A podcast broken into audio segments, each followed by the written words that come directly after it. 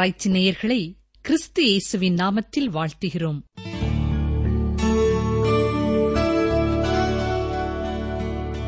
சர்வ வல்லமையும் மிகுந்த இரக்கமும் உள்ள எங்கள் பரமபிதாவே ஒவ்வொரு நிமிடமும் எங்கள் ஒவ்வொருவரையும் தனிப்பட்ட விதத்திலே பார்த்து கொண்டிருக்கிறவரே சகல ஞானத்தையும் உடையவரே சர்வ வல்லமையையும் செயல்படுத்திக் கொண்டே இருக்கிறவரே உமை துதிக்கிறோம் உமை ஸ்தோத்திரிக்கிறோம்.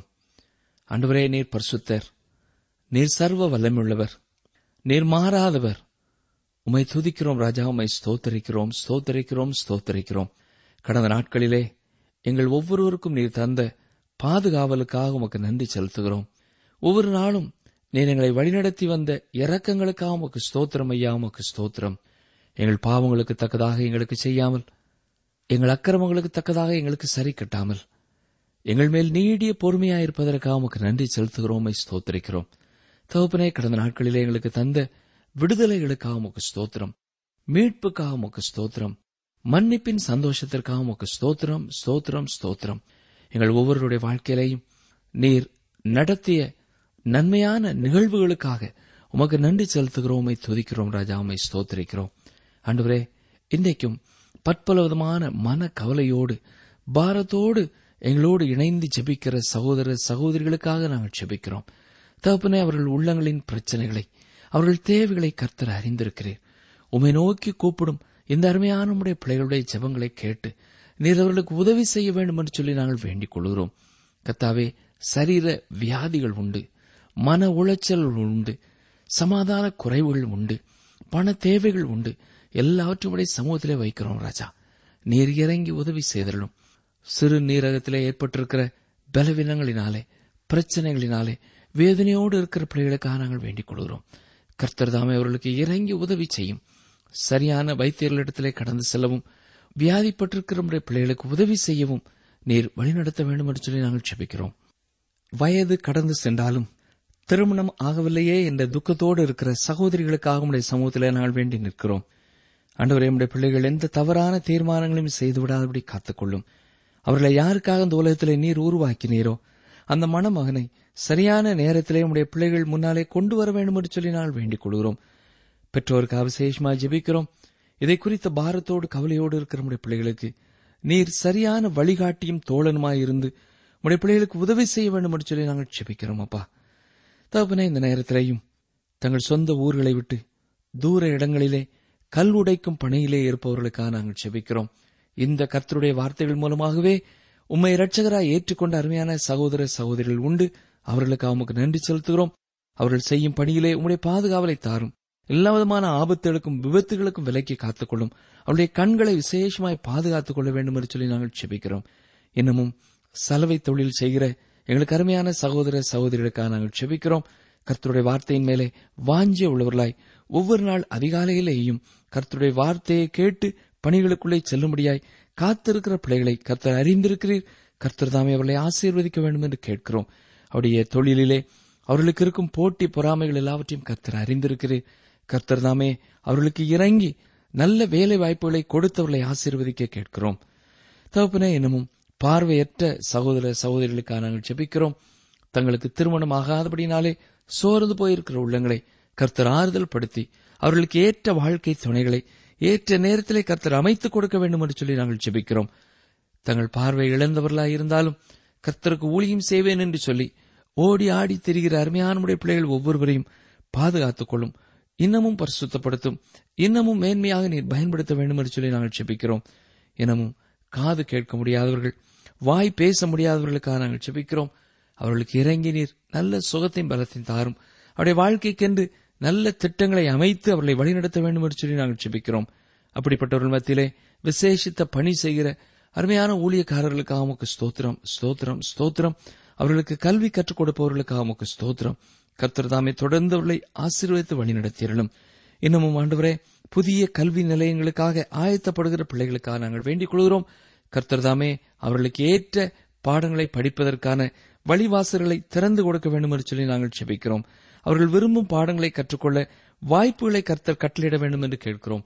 புதிய கல்வி நிலையங்களுக்கு செல்பவர்களுக்கு தேவையான பண சகாயத்திற்காக நாங்கள் செபிக்கிறோம் ஆண்டவரே அவர்கள் படிப்பிற்கு பணம் ஒரு தடையா இல்லாதபடி கர்த்தர் அவர்களை ஏற்ற விதமாய் வழிநடத்த ஒப்புக் கொடுக்கிறோம். இந்த நாளிலேயும் இந்த வாரத்திலேயும் தங்கள் பிறந்த நாட்களையும் திருமண நாட்களையும் நினைவு கூர்ந்து உடைய சமூகத்திலே ஸ்தோத்திரம் செலுத்துகிற எங்களோடு இணைந்து ஜெபிக்கிற அருமையான வாலிப சகோதரர்களுக்காக பெரியவர்களுக்காக சிறு பிள்ளைகளுக்காக உமக்கு நன்றி சொல்கிறோம் அப்பா ஸ்தோத்தரிக்கிறோம்.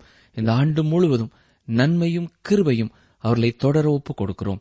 எங்கள் ஜெபத்தை நீர் கேட்டதற்காமக்கு ஸ்தோத்திரம். இந்த வாரம் முழுவதும் நாங்கள் கற்றுக்கொள்ளப் போகிற வசனங்களின் மூலமாக நாங்கள் இன்னும் அதிகமாய் உம்மை நேசிக்கிறவர்களாய் மாற இன்னும் அதிகமாய் உமக்கு பிரியமானதை செய்ய தூயாவின் வல்லமை பெற்றவர்களாய் மாற நீர் எங்களுக்கு உதவி செய்யும். இயேசு கிறிஸ்துவின் வல்லமையுள்ள நாமத்தினாலே மனத்தாழ்மையோடு ஜெபிக்கிறோம் பிதாவே.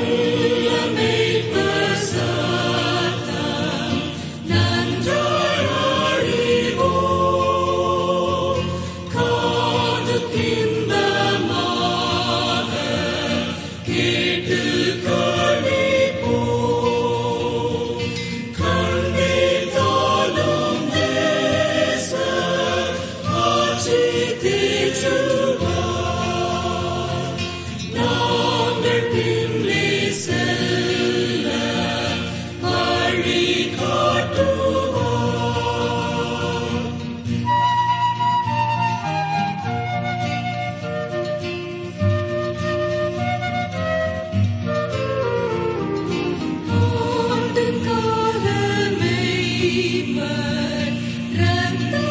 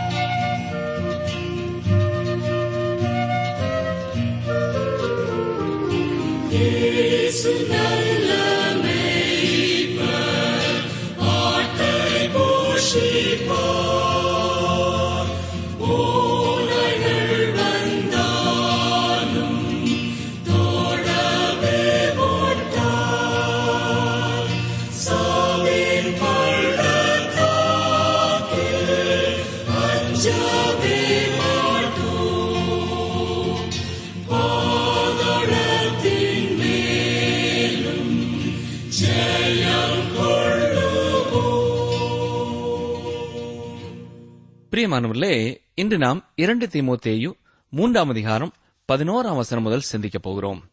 வாசிக்கிறேன் இரண்டு திமுத்தேயு மூன்று பதினொன்று.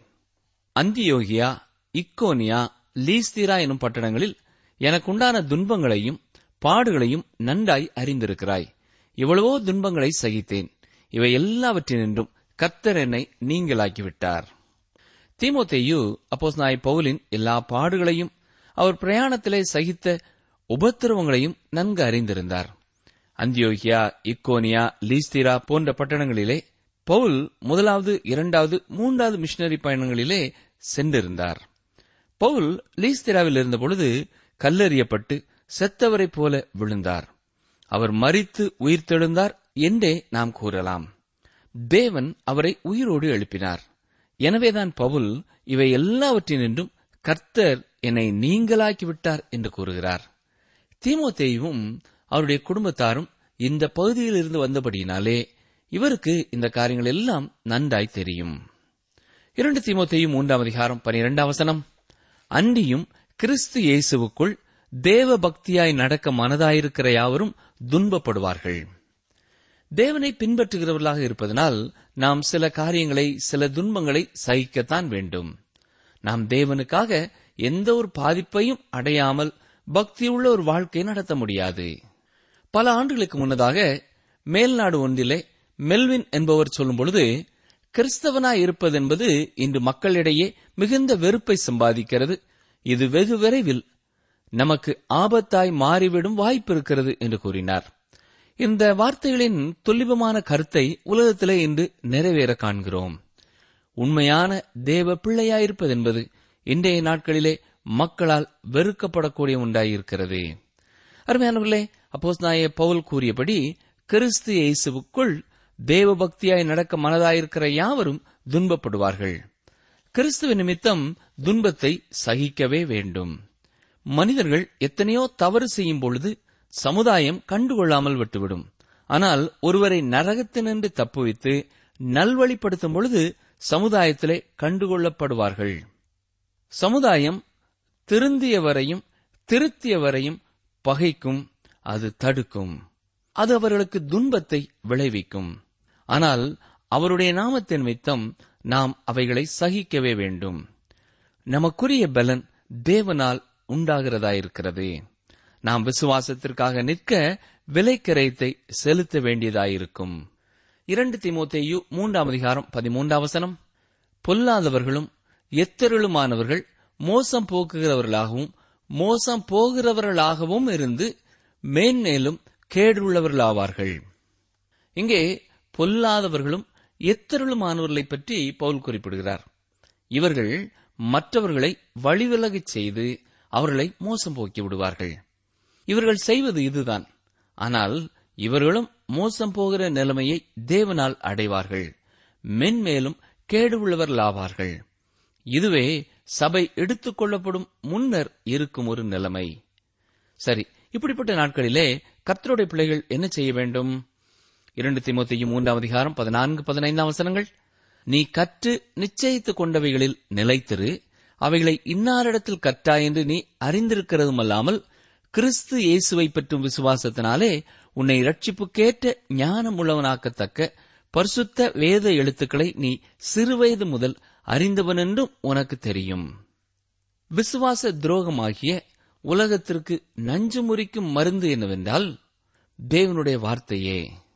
அதே போல தேவனுடைய பிள்ளைகளுக்குள்ள ஒரே ஒரு ஆதாரமும் கர்த்தருடைய வசனமே. அப்போஸ் நாய் பவுல் தீமோத்தேவை தான் கற்று நிச்சயித்துக் கொண்டவைகளிலே நிலைத்திருக்கும்படி ஆலோசனை கொடுக்கிறார். தீமோத்தேயு தன்னுடைய பாட்டியனிடத்திலிருந்தும் தாயினிடத்திலிருந்தும் வேத வசனங்களை கற்றிருந்தார். அதிலே வளர்ச்சி அடைந்திருந்தார். உன்னை ரட்சிப்புக்கேற்ற ஞானமுள்ளவனாக்கத்தக்க என்று பதினைந்தாவது வசனத்திலே பார்க்கிறோம். இங்கே ரட்சிப்பு என்று பவுல் குறிப்பிடுகிறாரே எந்த ரட்சிப்பை பற்றி கூறுகிறார்? தீமோத்தேயு ஏற்கனவே ரட்சிக்கப்பட்டவர். சரி ரட்சிப்பு மூன்று காலகட்டத்திற்குரியது. அதாவது இறந்த காலம் நிகழ்காலம் எதிர்காலம் போன்ற மூன்று காலங்களுக்கும் உரியது. நான் பாவத்திலிருந்து ரட்சிக்கப்பட்டேன். நான் பாவத்திலிருந்து ரட்சிக்கப்பட்டுக் கொண்டிருக்கிறேன். நான் பாவத்திலிருந்து ரட்சிக்கப்படுவேன் இதை சற்று விளக்கமாக கூறுகிறேன் கவனியுங்கள். நான் ரட்சிக்கப்பட்டேன் என்று இறந்த காலத்தில் சொல்லப்படுவதற்கு அர்த்தம் என்னவென்றால் இயேசு நம்முடைய பாவங்களை சுமந்து தீர்த்து விட்டார். நம்முடைய நியாய தீர்ப்பை அவருடைய மரணத்தின் மூலமாக அவர் ஏற்றுக்கொண்டு விட்டார்.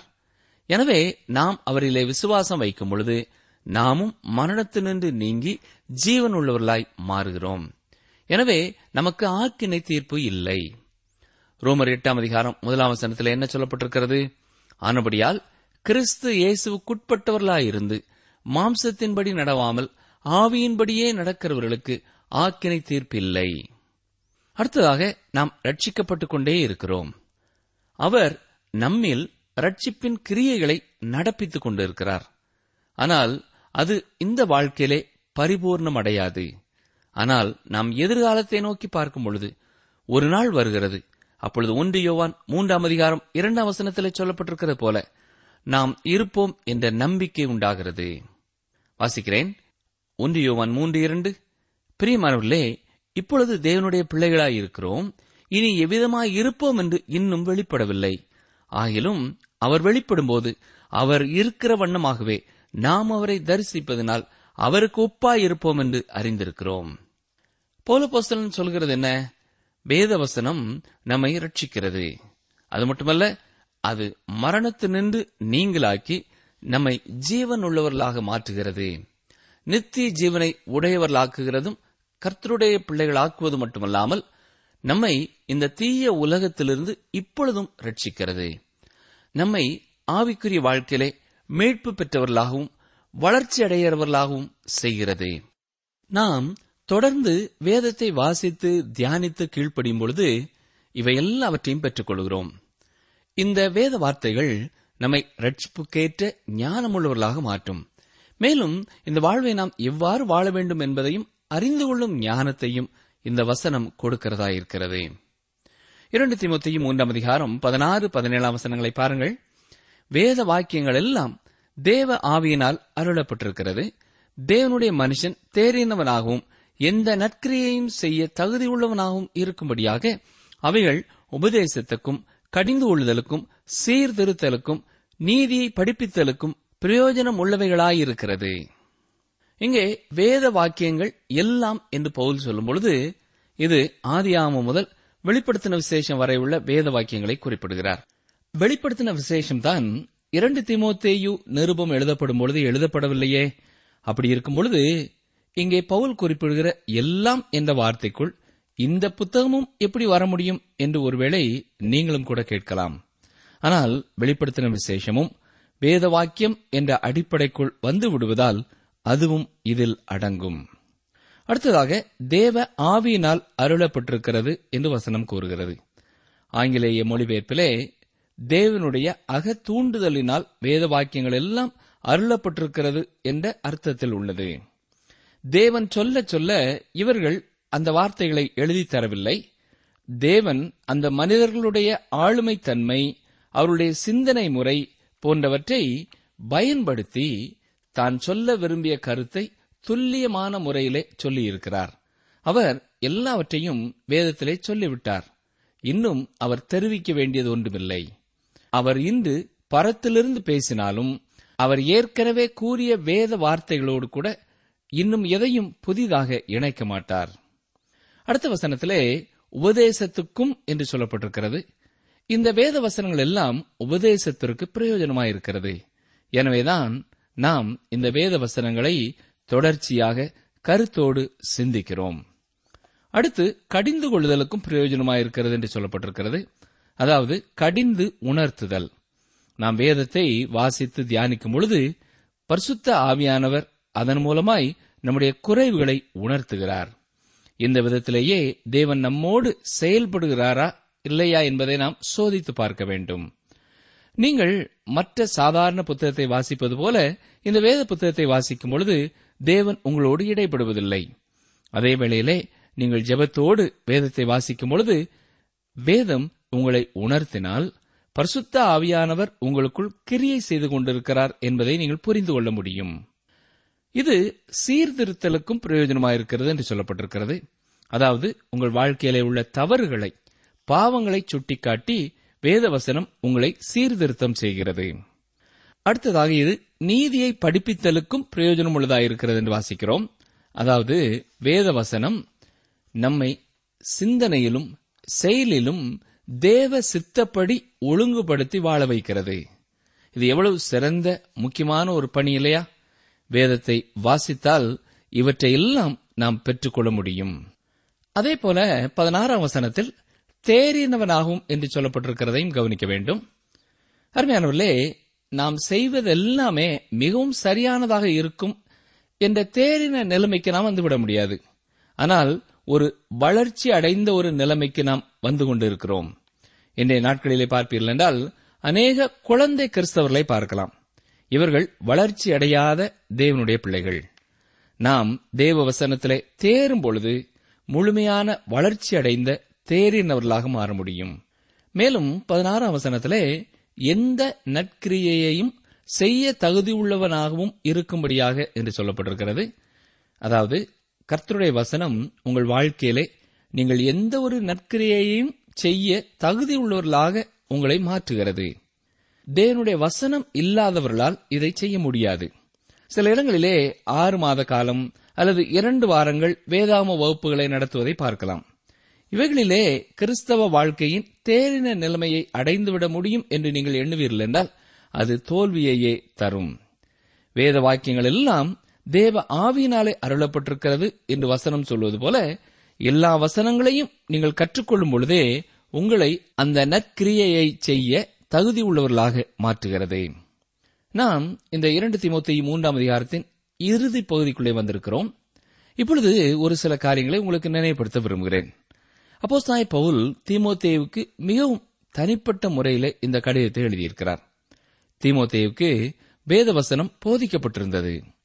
இப்பொழுது தீமோத்தேயு வேதவசனத்தை மற்றவர்களுக்கு அறிவிக்க வேண்டியது அவசியம்.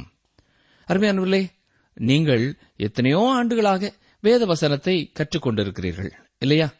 இத்தனை ஆண்டுகள் வேதவசனத்தின் ஆசீர்வாதத்தை பெற்ற நீங்கள் அதை மற்றவர்களுக்கு கொடுத்திருக்கிறீர்களா? அதை கொடுக்க ஆயத்தமாயிருக்கிறீர்களா? அப்படி என்றால் நீங்கள் வாஞ்சிய உள்ளவர்களா இருப்பீர்கள் என்றால் கர்த்தர் உங்களுக்கான வாய்ப்பை தருவார். அதே போல விசுவாச துரோகம் பூமியிலே நடக்கும் இந்நாட்களிலே நம்முடைய ஆதாரமாக இருப்பது கர்த்தருடைய வசனம்தான். கர்த்தருடைய வசனம் நம்முடைய தேவைகளை எல்லாம் சந்திக்கிறதா இருக்கிறது. இந்த ஒரு காரியத்தையே தேவ வசனம் அநேகருடைய வாழ்க்கையிலே செய்திருக்கிறது செய்து கொண்டு இருக்கிறது வேத வாக்கியங்கள் எல்லாம் தேவ ஆவியினாலே அருளப்பட்டிருக்கிறது என்பதை நாம் உறுதியாக நம்புகிறோம். அநேகருடைய வாழ்வும் இதற்கு சான்றுகளாய் இருக்கின்றன. வேத வசனங்கள் நம்முடைய இருதயத்தின் தேவைகளை சந்திக்கிறதா இருக்கிறது. நாம் இதுவரை தியானித்த கருத்துக்களின்படி கர்த்தருடைய வசனம் நமக்கு பிரயோஜனம் உள்ளவைகளாய் இருக்கிறது. அதற்கு சாட்சியாக ஒரு நேயரின் கடிதத்தை உங்கள் முன்னாலே நான் வைக்க விரும்புகிறேன். கவனிங்கள் வாசிக்கிறேன். நான் ஒரு பெரிய கடிதத்தை எழுத விரும்பவில்லை. நீங்கள் சொன்ன ஒவ்வொரு கருத்துக்களும் வேத தியானங்களும் எனக்கும் என் கணவருக்கும் மிகவும் பிரயோஜனமாக இருந்தது. நானும் எனது கணவரும் ஒரே படகில் துடுப்பு இல்லாமல் பயணம் செய்து கொண்டிருந்தோம். எங்கள் வாழ்க்கையிலே அநேக பிரச்சனைகளுக்கு தீர்வு தெரியவில்லை. குடும்ப பிரச்சனைகள். இதன் மத்தியிலே உங்கள் வானொலி செய்தியை கேட்டபொழுது எங்கள் வாழ்க்கையிலே மிகுந்த மகிழ்ச்சி திடீரென்று நுழைந்ததை உணர்ந்தோம். எங்கள் வாழ்க்கையிலே இதுவரை இருந்த பல கேள்விகளுக்கு பதில் கிடைக்க ஆரம்பித்தது. நாங்கள் பக்தியுள்ள பெற்றோரால் வளர்க்கப்படவில்லை. நாங்கள் கிறிஸ்தவ சபைக்கு தொடர்ந்து போய்க் கொண்டிருந்தாலும் வேதத்தை வாசித்துக் கொண்டிருந்தாலும் எங்களுக்கு சத்தியம் புரியவில்லை. அது ஏன் என்றும் எங்களுக்கு தெரியவில்லை. இப்பொழுது உங்கள் நிகழ்ச்சிகளை காலையிலே ஒழுங்காய் கேட்க ஆரம்பித்திருக்கிறோம். அநேக நன்மைகளை பெற்றிருக்கிறோம். இப்பொழுது நாங்கள் அவருடைய ஆசீர்வாதத்தை உணர ஆரம்பித்திருக்கிறோம். முன்பு எங்கள் பாவத்தை குறித்தும் பரிசுத்த ஆவியை குறித்தும் வேதத்தின் அடிப்படை காரியங்களை பற்றியும் தெரியாதிருந்தது. பரிசு தாவியானவர் மரியாளின் மீது வந்தார். அதை விசுவாசித்தோம். ஆனால் பரிசுத்தாவியானவர் எங்களுக்குள் இருப்பதை இப்பொழுதே அறிந்து விசுவாசிக்கிறோம். அதேபோல உயிர்த்தெழும் வாழ்க்கையை பற்றி கேள்விப்பட்டதும் இல்லை நாங்கள் எங்களுடைய பலத்தால் நல்லவர்களாக வாழ வேண்டும் என்று பலமுறை முயற்சித்து தோல்வியையே தழுவினோம். நாங்கள் உங்கள் உபதேசத்தை கேட்ட பின்னர் இந்த யுத்தத்தை நிறுத்திவிட்டோம். நாங்கள் அந்த யுத்தத்தை நிறுத்திய பின்னரே தேவன் எங்கள் வாழ்க்கையிலே செயல்பட ஆரம்பித்திருப்பதை அனுபவிக்கிறோம். எங்களை சரியான திசையிலே அழைத்துச் செல்கிறார் என்பதை உணர்ந்திருக்கிறோம். இயேசு கிறிஸ்துவின் மூலமாக வெளிப்பட்ட கிருபையினாலும் பரிசுத்தாவியின் வரங்களாலும் இது நடைபெறுகிறது என்று அறிந்து தேவனை ஸ்தோத்தரிக்கிறோம். உங்களுக்கும் நன்றி கூறுகிறோம். ஆம் அருமையானவர்களே இவ்வாறு அந்த சகோதரி தான் கர்த்தருடைய வசனத்தினாலே பெற்ற ஆசீர்வாதங்களை எழுதியிருக்கிறார்கள். அவர்களுக்காக தேவனை துதிக்கிறோம். உங்கள் வாழ்க்கையிலையும் கூட இப்படிப்பட்ட ஆசீர்வாதங்களை நீங்கள் பெற்றிருப்பீர்கள். உங்களிலே சிலர் அதை குறித்து எங்களுக்கு எழுதியிருக்கிறீர்கள். உங்களுக்காகவும் நாங்கள் கர்த்தரை துதிக்கிறோம். ஆம் அருமையானவர்களே வேத வசனங்கள் எல்லாம் பிரயோஜனமானவைகள். அதை இந்த சகோதரி வாழ்க்கையிலே உணர்ந்து விட்டார்கள். நீங்களும் உணர்ந்திருப்பீர்கள். வேறு எந்த புத்தகத்திலும் உள்ள வார்த்தைகள் உங்கள் வாழ்க்கையிலே இப்படிப்பட்ட காரியங்களை செய்கிறதில்லை. அவற்றிலே ஜீவன் இல்லை. ஆனால் வேத வசனத்தில் உள்ள வார்த்தைகளோ தேவனுடைய வார்த்தைகள். அவை உங்களிலே மாற்றத்தை உண்டு பண்ணி உங்களை பயனுள்ளவர்களாக மாற்றுகிறதாயிருக்கிறது. இவ்வளவு சிறந்த ஒரு பொக்கிஷத்தை வைத்துக் கொண்டு இன்னமும் அதை படிக்காமல் இருக்கிறீர்களா? சற்றே சிந்தித்து பாருங்கள். அநேக புதிய வேத புஸ்தகங்கள் உங்கள் வீட்டிலே இருக்கலாம். நீங்கள் அதை பயன்படுத்தி உங்கள் வாழ்க்கையை பயனுள்ள ஒரு வாழ்க்கையாய் மாற்றிக்கொள்ள ஆண்டவர் உங்களுக்கு கிருபை செய்வாராக. ஜெபிப்போமா? எங்களை அதிகமாய் நேசிக்கிற எங்கள் அன்பின் ஆண்டவரே வேத வசனங்களின் வல்லமையை குறித்து மகத்துவத்தை குறித்து மறுபடியும் ஒருமுறை எங்களுக்கு ஞாபகப்படுத்தினதற்காக உமக்கு நன்றி செலுத்துகிறோம் அப்பா உமை ஸ்தோத்தரிக்கிறோம். இந்த வேத ஆராய்ச்சி நிகழ்ச்சி மூலமாகவும் நீர் பலரோடு ஒவ்வொரு நாளும் உறவாடுகிறீர். அவர்களை பயனுள்ள மனிதர்களாய் மாற்றி வருகிறீர். பரிசுத்தத்தின் மேலே பரிசுத்தத்திலே வளர உதவி செய்கிறீர். கடிந்து கொள்கிறீர். ஆறுதல் படுத்துகிறீர் உமக்கு நன்றி செலுத்துகிறோம் மை துதிக்கிறோம் மை ஸ்தோத்தரிக்கிறோம். வாஞ்சியோடு இந்த வசனங்களை கேட்டு தங்களுக்கு சொந்தமாக்கிக் கொள்கிற ஒவ்வொரு உள்ளங்களையும் கர்த்தர் நிறைவாய் ஆசீர்வதிக்க வேண்டும் என்று சொல்லி நாங்கள் செபிக்கிறோம். வேத வசனங்களை நேசிக்கிறவர்களுடைய வாழ்க்கையிலே மிகுந்த சமாதானம் உண்டு என்று சொல்லப்பட்டிருக்கிற வசனம். அவர்கள் வாழ்க்கையிலே இன்று இந்த நிகழ்ச்சியை கேட்டுக்கொண்டிருக்கிற இந்த அருமையான பிள்ளைகள் ஒவ்வொருடைய வாழ்க்கையிலையும் உண்மையாக வேண்டும் என்று சொல்லி நாங்கள் செபிக்கிறோம். யாராவது கவலையோடு துக்கத்தோடு கண்ணீரோடு வாழ்க்கையின் கேள்விகளுக்கு பதில் தெரியாமல் இந்த நாளிலே நிகழ்ச்சிகளை கேட்டுக்கொண்டிருந்தாலும் தொடர்ந்து கர்த்தருடைய வசனத்தை கேட்கவும் உம்முடைய வார்த்தையின் மூலமாய் தங்களுடைய வாழ்க்கையை புரிந்து கொள்ளவும் நீரே உதவி செய்யும் கிருவை செய்யும். மீட்பரேசு கிறிஸ்துவின் வல்லமையுள்ள நாமத்தினாலே மனத்தாழ்மையோடு ஜெபிக்கிறோம் பிதாவே. ஆமேன். அன்பர்களே இன்றைய நிகழ்ச்சியை இத்துடன் நிறைவு செய்கிறோம்.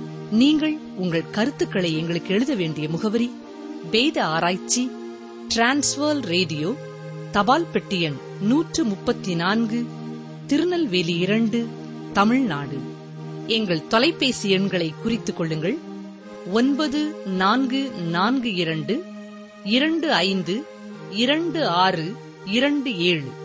மற்றும் ஒரு தொலைபேசி எண் ஒன்பது ஐந்து எட்டு ஐந்து நான்கு ஆறு பூஜ்ஜியம் நான்கு ஆறு பூஜ்ஜியம்.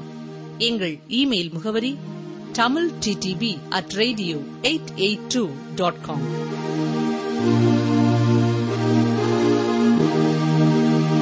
அவன் சந்ததி பூமியில் பலத்திருக்கும். செம்மையானவர்களின் வம்சம் ஆசீர்வதிக்கப்படும். சங்கீதம் நூற்று பனிரண்டு இரண்டு. அவன் சந்ததி பூமியில் பலத்திருக்கும். செம்மையானவர்களின் வம்சம் ஆசீர்வதிக்கப்படும். சங்கீதம் நூற்று பனிரண்டு இரண்டு.